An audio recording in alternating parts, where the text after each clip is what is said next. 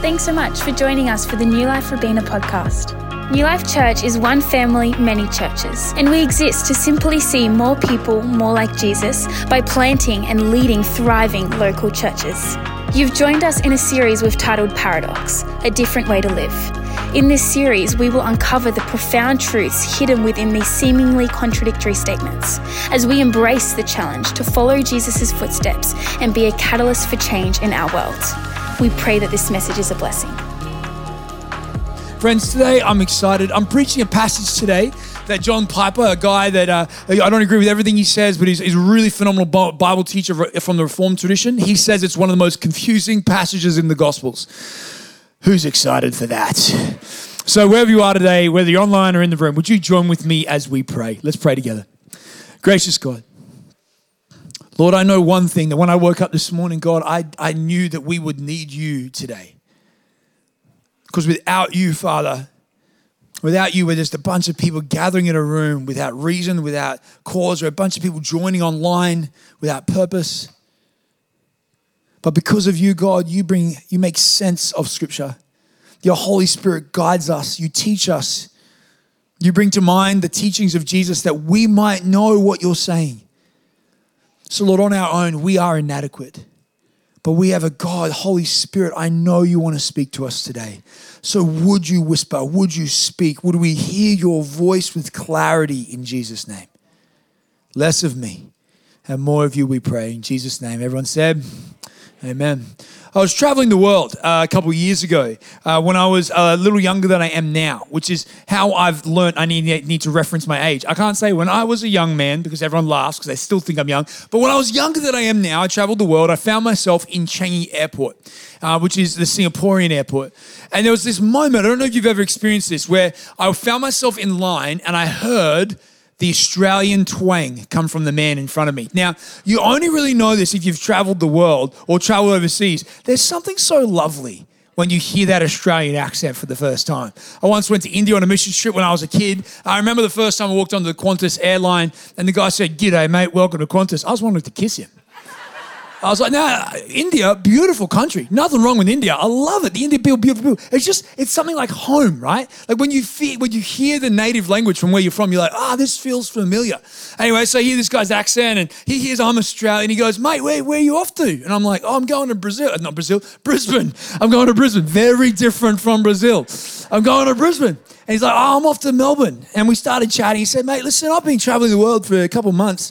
I haven't really had, had lunch with an Aussie for a bit. Do you have time for lunch? Can, can, we grab a meal together? I'm like, sure, I'd love to grab a meal with you.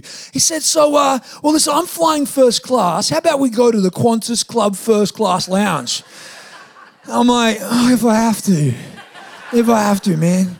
And he said, Well, hey, uh, well, here's my phone number. I just got to do something real quick and I'll meet you there in 10 minutes. Give me a call when you're at the front. And he left off and I was excited. Then it hit me. All the training from my young childhood, all the training that I'd gone undergone watching Liam Neeson in Taken, I realized that this guy was probably trying to kidnap me. And I'm like, hey, whoa, hang on a second. Who actually invites? And I get a bit scared. So I ring the modern Liam Neeson in my life, my father, and I text him and, and I'm like, Dad, this has just happened. You know, this, you know, what if I'm actually gonna be, you know, taken for the rest of my life? Will you come and get me? What's gonna go on? And my father's like, Michael, I think you're overreacting. Just go have lunch in the first class lounge. I'm like, oh, okay, dad says it's fine. So I went to first class lounge. I remember distinctly. And I'm like, man, I'm, I'm excited. I'm nervous. Uh, I've made sure I got life insurance, and I'm standing out the front. And I text the guy, I say, "Hey, mate, just out the front," and I'm waiting, and I'm waiting, and I'm nervous. My fingers are crossed. I'm like, "Oh, I, I think, I think you stood me up." I don't think I'm going to the first class lounge. The guy at the first class lounge desk is wondering why I'm staring there, looking at him. I'm looking at him, wondering why he's looking at me. He probably has more of a reason to look at me than I have to look at him. And then out of the back, I see my knight in shining armor emerge. The man comes forward. I'm like, he's here. I'm eating steak for lunch, baby. And he comes out and he opens his mouth and says, Michael, oh, so great you're here. Uh, I've got some bad news.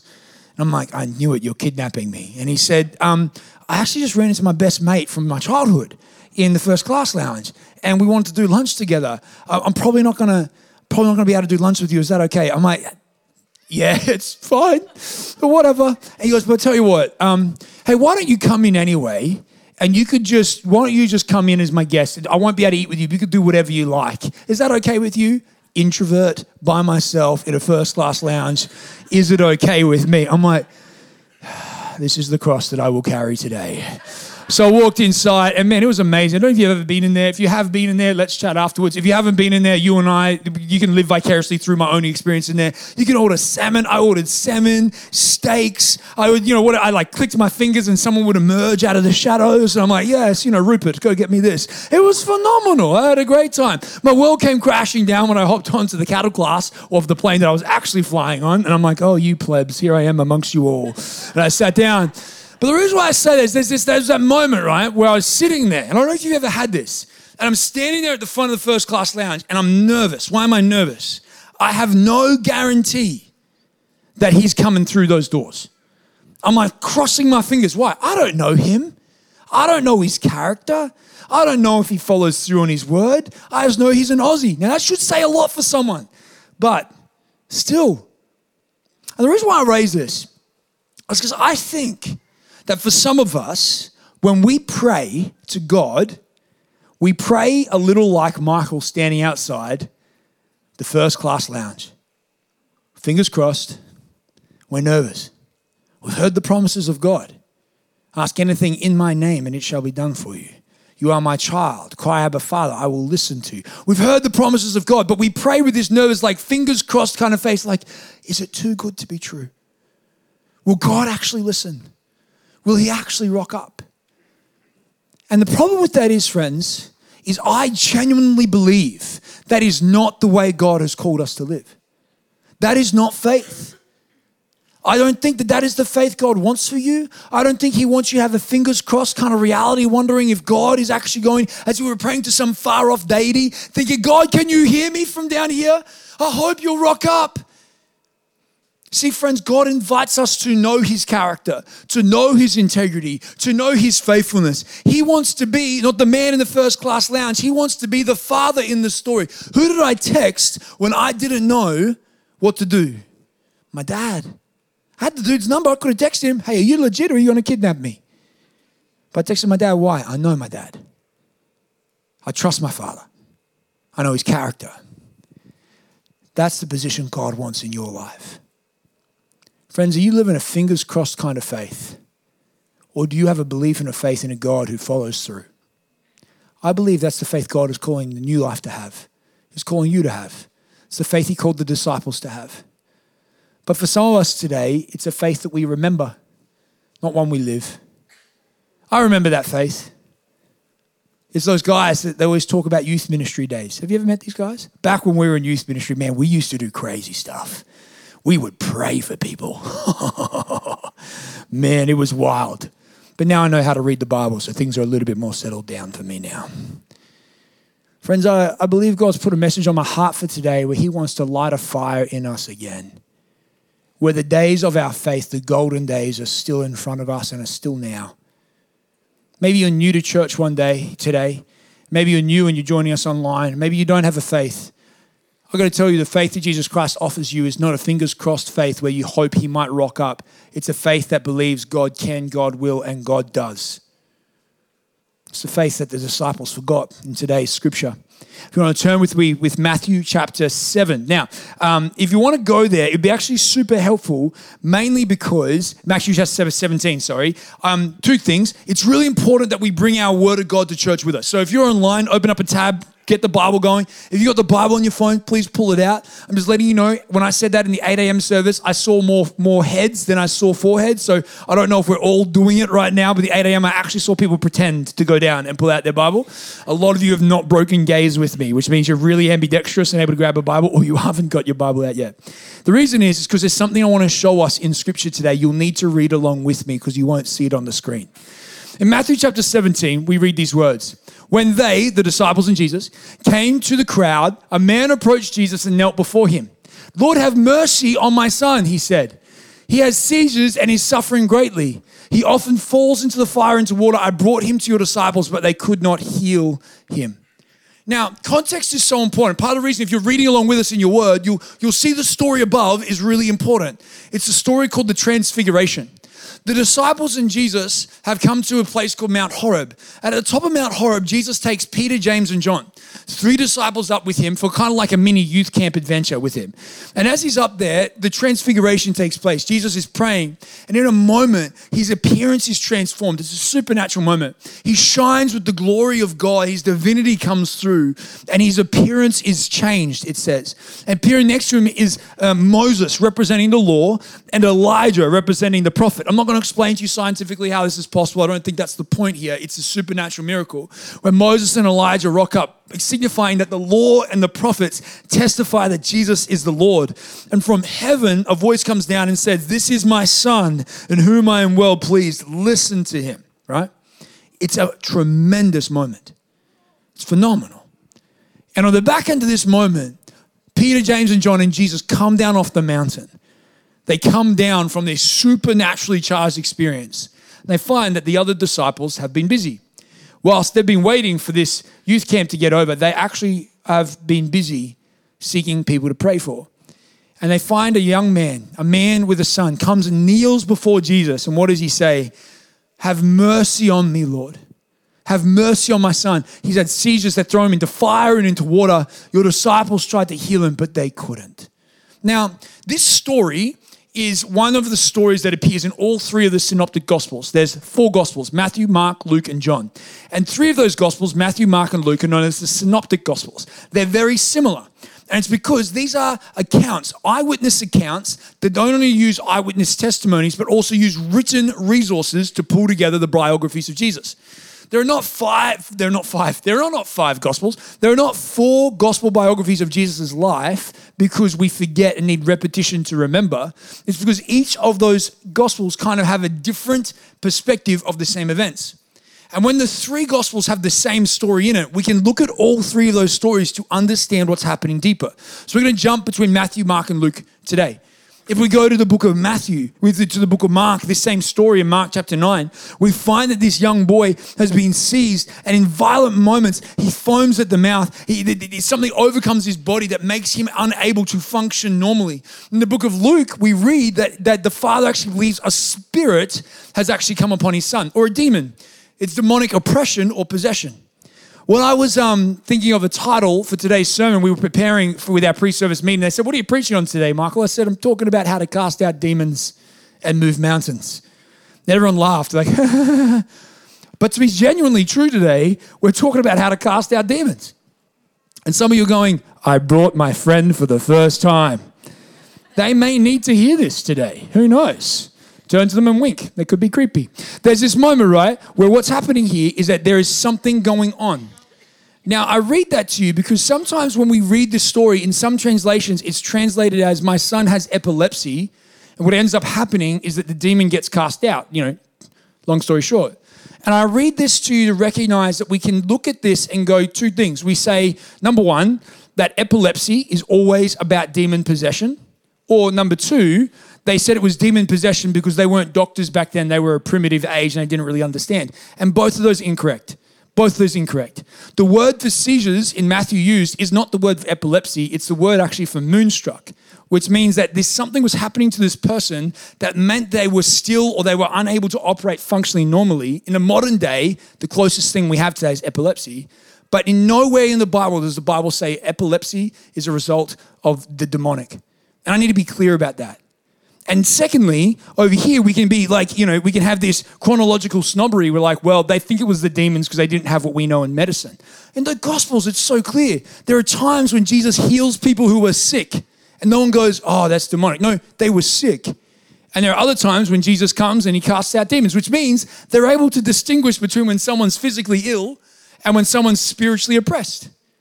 So, what we're dealing with today is not a case of us going out into the world when someone's got a physical ailment going, that's demonic. No, don't do that.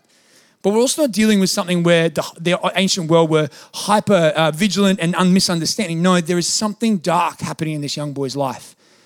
And what we read is the disciples are unable to confront it, they're unable to do anything about it. So the disciples, in many respects, have failed. Have you ever had a moment when you felt spiritually inept? Like someone maybe asked you to pray publicly and didn't go well, or you chickened out. Or maybe a moment when, when you were when you were wanting to read the Bible or read the Bible in a, in a, in a small group and something just shifted and you became extremely discouraged. Have you ever had a moment when you were hoping there would be an outcome spiritually that didn't end up happening the way you were thinking it would? I think we've all kind of been there. I referenced these people who talk about the glory days a lot. I think New Life is filled with people like this. People like, man, my last church, man, it was crazy we would see people just delivered and prayed for people, and yeah, well, it was full on. But we came to New Life because it's safe.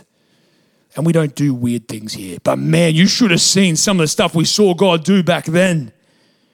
And we talk about a time and a season when it seemed like our faith was more alive and vibrant, but now that we're more theological, we're tamer. That correlation doesn't fit in the kingdom of God. The more you know God, the more adventurous, the more radical, the more miraculous your life becomes, not less. And something happens in your life where I hear people, and maybe maybe you're new here today, you're like, that's not me, Michael. Then it's not you. But you would know there are some of us here today who always talk about the most thriving season of God was in somewhere else. And I believe God's saying, I want to move here and I want to move through and I want to move amongst the people in your life. And there's this thing that happens where when Jesus looks at the disciples' inability in a moment, to cast the demon out. What kind of pastoral care does Jesus offer? It's a sensitive time. The disciples have been shamed publicly. How does Jesus respond? Care and kindness does he offer? Let's read in the next part of Matthew chapter 17. You unbelieving and perverse generation, he says to them. Jesus replied, How long shall I stay with you? How long shall I put up with you? Bring the boy here to me. Bring the boy here to me. Jesus rebuked the demon and it came out of the boy and he was healed at that moment. Sometimes we have this cultural painting of Jesus, which says a lot about like Jesus was this kind, loving, caring person. He was kind, but he wasn't always nice. There are sometimes you read the Bible, I don't know about you, and Jesus says stuff and it like sucks the air out of the room. I mean, it, it kind of felt like it just did when I read those words. People like, Jesus, these are just like just be gentle. But Jesus is saying what he's saying because he knows something we don't know. Those words, unbelieving, unbelieving makes sense, but, but perverse, what does he mean by perverse? The Greek word perverse, it kind of means misshapen or crooked. It means that something's happened to these disciples that, that they've fallen out of shape of the way that they were meant to be. Some, the way that they've acted for some reason is just, it's made the way of God crooked in their life. It's a bizarre way that Jesus references it. But what he's highlighting here to them is that this, this shouldn't have, you could have done this. This could have been you. And, and it's something today which challenges me because I think ah, not only, Jesus, do I feel like you're being harsh, but why are you being so full on to them? Because what this story is about, I don't actually think it's about demon possession nor healing. I think it's about spiritual authority. And for some reason, the disciples' spiritual authority has become crooked, misshapen. Now, when I say spiritual authority, if you're new to church, that won't make a lot of sense. If you've been in church for a while, though, it's a term that sometimes we hear. And when someone has spiritual authority, you kind of know what it looks like in a room. It's like someone that seems to understand how something will work out spiritually and they are sure of the process and the outcome. When someone has authority in a board meeting, it's usually the person that people trust, but it's also the person understands process, understands outcomes, understands the intent and purpose of what's happening in the room. And so, what Jesus seems to be highlighting here is, friends, there's a lack of spiritual authority in the disciples that is concerning to him. And I don't think we talk about it much. We don't talk about our spiritual authority. We don't talk about the spiritual authority that is afforded to us as being followers of Jesus and sons and daughters of God. But I think it's what Jesus is trying to address today. How do you get spiritual authority? Have you ever wondered that? How do you become the person that actually chooses to pray for someone rather than take that person to the pastor? How do you become the person who, when they hear someone walking through sickness or darkness or hurt or pain, steps in and goes, I want to bring you before Jesus myself and pray. I want to step in and love. I want to step in, declare, declare. I want to cast out, raise up, and heal because I believe I know who God is and what He wants to do in this situation. How do we get from being timid to bold? It's an important question for us. Because we have these section leaders, boy, they do a good job. We have these pastors, but hear what I believe in the kingdom of God, everyone is called to play. Everyone is called to pray. Everyone is called to be a part of God's work in this world. So after he rebukes them, the disciples turn around to Jesus and they say, Well, Jesus, uh, the disciples, verse 19, came to Jesus and they asked him, Why couldn't we drive it out? They don't go, Jesus, you're being too harsh. It almost makes sense to them. They're like, Jesus, why couldn't we do this? Why? If you go back to Matthew chapter 10, the disciples in Matthew chapter 10 is commissioned by Jesus in pairs of two. And Jesus says to them, I'm going to send you out into the world to proclaim the kingdom of heaven has come here, heal the sick, raise the dead, cleanse those who have leprosy, and drive out demons. Jesus, in his ministry, gives the disciples spiritual authority. You are going to go and you're going to heal, you're going to raise, you're going to cleanse, and you're going to cast out. And the disciples do. They actually see this stuff happen. They come back to Jesus and they're like, Jesus, the demons listen to us in your name. They're, they're doing what we say. This is, we just say in the name of Jesus and they obey. And they're, they're amazed. Seven chapters later, the disciples at the base of Mount Horeb are facing the exact same situation they've encountered many times before, but this time it doesn't work. This isn't an issue of like Jesus going, Oh, I've got to teach you guys. He's already taught them, but something's fallen short. Something's changed. And I think it's the same thing that can change in us. Verse 20, Jesus tells them why they couldn't drive it out. Because you have so little faith, he says. Truly, I tell you, if you have faith as small as a mustard seed, you can say to this mountain, Move from here to there, and it will move. Nothing will be impossible for you. This is confusing at best. And when you read it, you kind of get lost. And let me explain why. Because Jesus starts and he goes, Let me tell you why you couldn't drive it out. You have so little faith. And then he turns around and goes, Let me tell you what kind of faith you need. You need small faith. You're like, Wait, what? I had little faith and it couldn't work, but now I have, if I have small faith, I can go reorganize Springbrook? What? That doesn't make sense. And, and what we've got to recognize here is that if we think that what Jesus' commentary here with the words little faith is about the size of your faith, we miss it. The Greek word, I'm going to get it wrong, the Greek word is oligopistia. Oligopistia, little faith. But, but the real helpful way that most commentators understand this is that Jesus isn't trying to comment on the quality of their faith. He's not, sorry, he's not going to comment on the size of their faith, but the quality of their faith. And so the problem with so many times the way we talk about faith in the church is that we talk about faith very similarly to the way that a Star Wars franchise talk about the Force. Do we have any Star Wars fans in the room? Guys, there should have been more hands when I when I asked that question. Like we're followers of Jesus and we've watched Star Wars, like synonymous stuff. And the reason why I say this is, is there's this moment, just this is for the nerds, where, where they're talking about young Anakin in episode one, and they say his midi-chlorian count is high. Some of you remember this, and I'm just kind of impressing those who can. What they're meaning in the room is that he has a great ability to use the force. He can like make things float and levitate and mind read. It's amazing, right? They're saying he's strong with the force. And we talk about faith the same way they talk about the force, as if there's something innate in some of us. We're like, ooh, his faith levels are high. He can do some really crazy stuff. Not me though. My faith levels are really small. I can't do I can't do cool stuff like that. Jesus doesn't seem to talk like that. He doesn't seem to walk around and be like, whoa, watch out for him. He can probably fly one day, but this person over here, uh, they might, you know, hopefully they can pray. Like, that's not like how Jesus actually seems to dissect it. He's not talking about the size of faith matters. And we know this because he says, guys, faith is small as a mustard seed. If you look on the screen, let me show you what a mustard seed looks like. Faith is small as a mustard seed can move that. That's Mount Horeb where Jesus was standing at the bottom of. It's an object lesson. He's not actually trying to go, don't like where Mount Warning is? Move it in my name. Let's go. No, he's trying to highlight, guys, you think it's about size. Size is not what we're talking about here. Because faith for Jesus is not about the size of what we bring to the table. Hebrews chapter 11, verse 1, what does it say? Faith is being sure, of being confident in what we hope for, and insurance of what we do not yet see. It doesn't say faith is a constipated ability of Christians just like, oh, yes. That's how we treat it though. And we look weird in those moments. But what faith is, is faith by Hebrews 11 seems to have an object separate to ourselves that we're hoping on and sure of. Faith, friends, is not about what you bring to the table.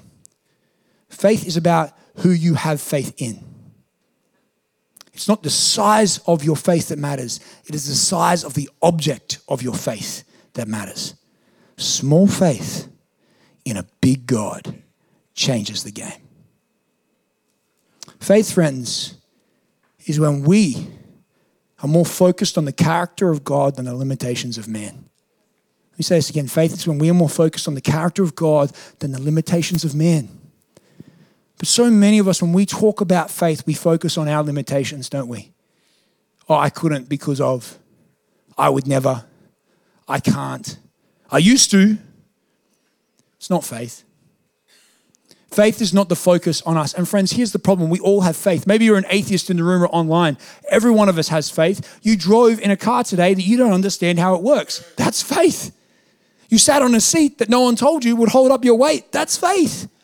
We all have faith. But can the thing you have faith in truly save you? Can the thing you have faith in truly save you?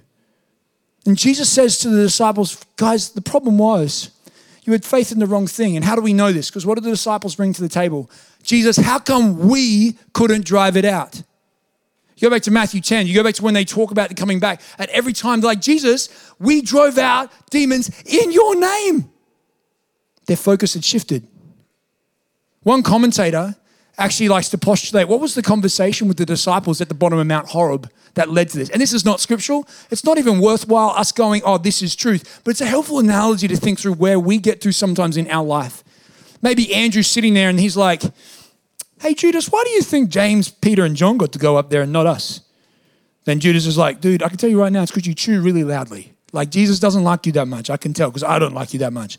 And then and then someone over here, Philip's like, no, that's not it, Judas, because no one trusts you with money, man. That's why we're not up there. We're all here watching you. And they start to work out about why they don't get included in, in the youth camp trip up the top of the mountain. Then suddenly, whilst they're all doubting Jesus' affection and love for them, a guy comes on and goes, Guys, can one of you heal my son? And they're like, Can we heal your son? Guys, let's prove to Peter, James, and John who the real heroes of this story is. Let's go heal the kids. Let's, let's go heal this kid. And their focus comes from a place of insecurity. I only raise this not because it actually happened, because I think it's sometimes where we get to.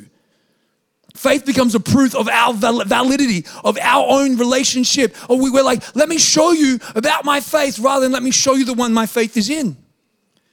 And I know this, we didn't talk about this in 8 a.m., but real quickly, if you go into Luke chapter 9, straight after this story, the disciples come to Jesus and they say, Jesus, hang on, we couldn't cast out the demon, but we just saw a bunch of people casting out demons in your name. Do you want us to go stop them?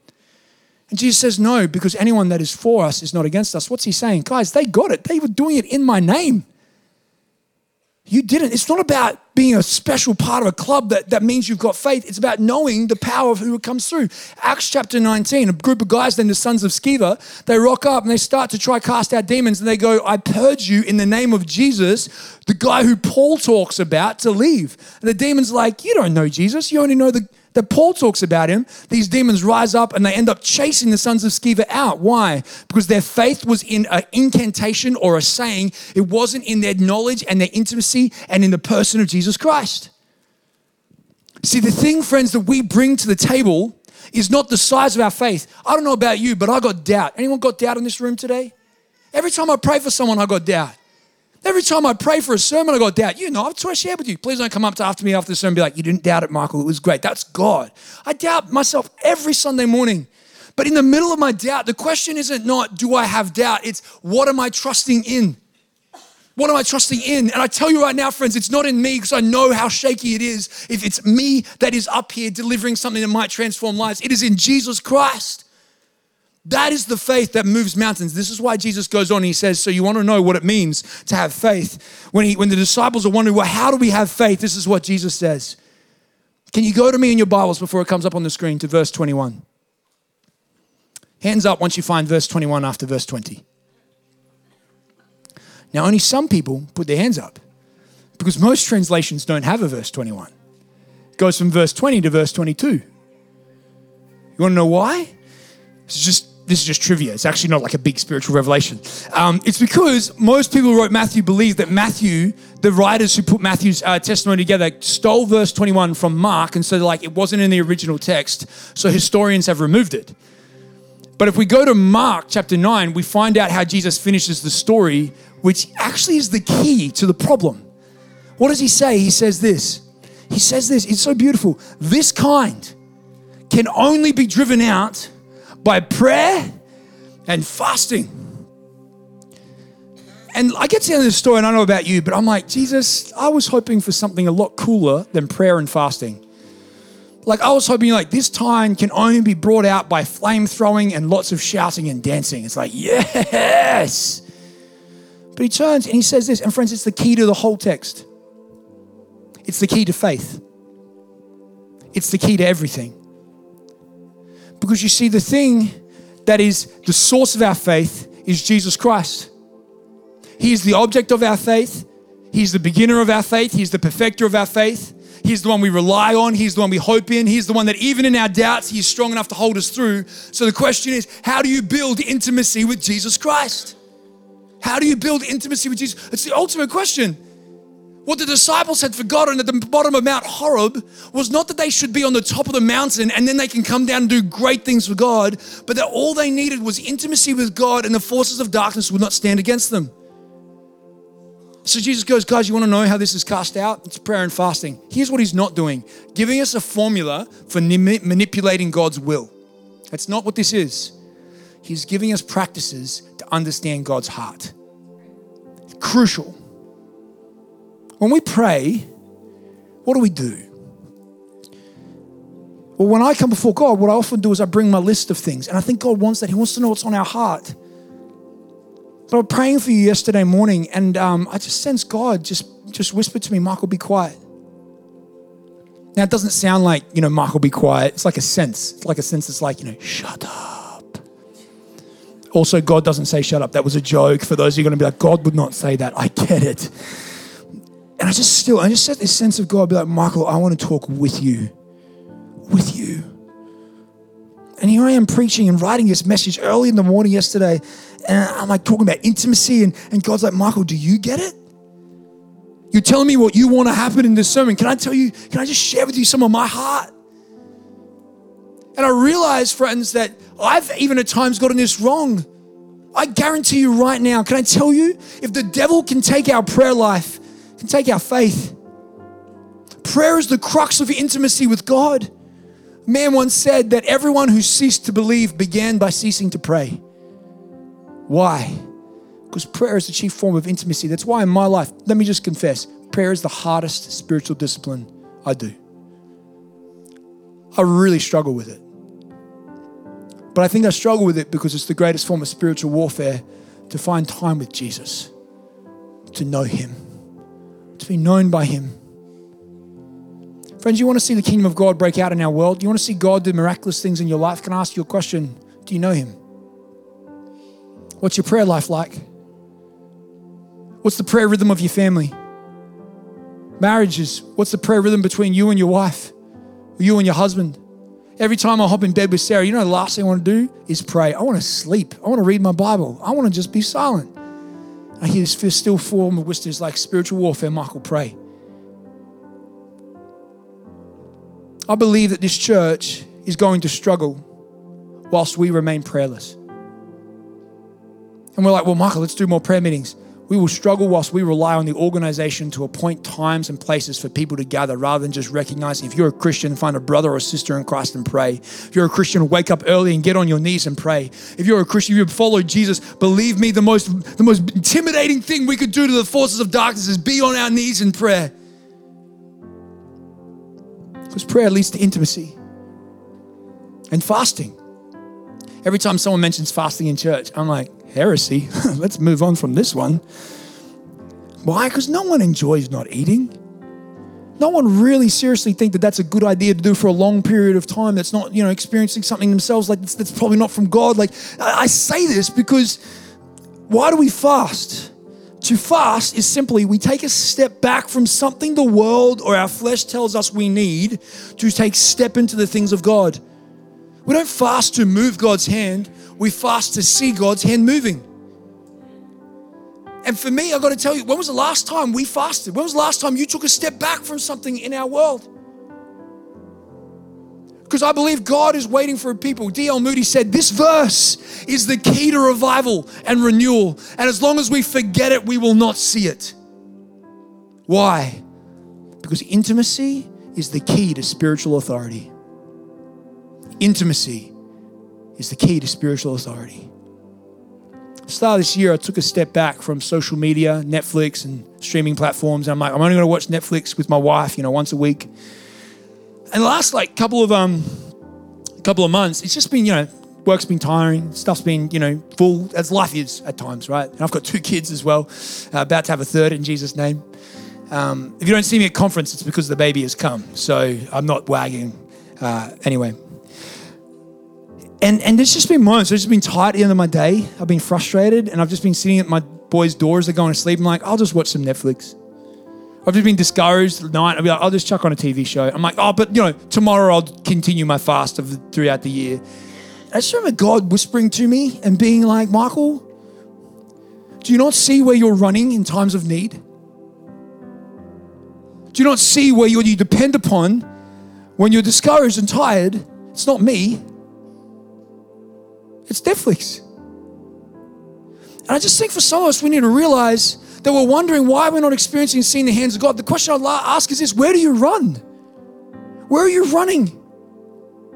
Where do you run? I want to finish with this. The one verse I just sense God just summarized today with. It doesn't really make a lot of exegetical sense other than I believe it's the word of the Spirit for us today. Because it was His word for me. See, if the key to spiritual authority is intimacy, then God's calling us to come back to our first love. And to New Life, I believe God would say this today in Revelations chapter 2, verse 4. It says this Yet I hold this against you. This is the words of John writing the words of Jesus to a church. You have forsaken the love you had at first. Consider how far you have fallen. Repent and do the things you did at first. I had a burden on my heart as I here this morning. I, was, I, I don't cry often, I'm not a crier. But I was just in tears for our church. I was in tears for me. Too many of us have stories from our youth ministry and we pretend like God's ministry through us is done. And I would challenge us, it's because we've lost our first love. Return and do the things you did at first. Is Christ your first love, friends? Is He what you long for? Is He who you seek? Is He who you're chasing after? Or is He who we just know how to sing songs about and look like we're worshiping, but our hearts are far from Him as we trust in everything else in this world to drive back the darkness and we're wondering why it's not working? Return to your first love in the name of Jesus. Would we be a people who seek intimacy with Him before anything else? Thanks again for listening to the New Life podcast. If that stirred something within you or you would like prayer, you can head to church.nu forward slash prayer or contact us through our Instagram or Facebook page. We pray that you have a great week. Be blessed.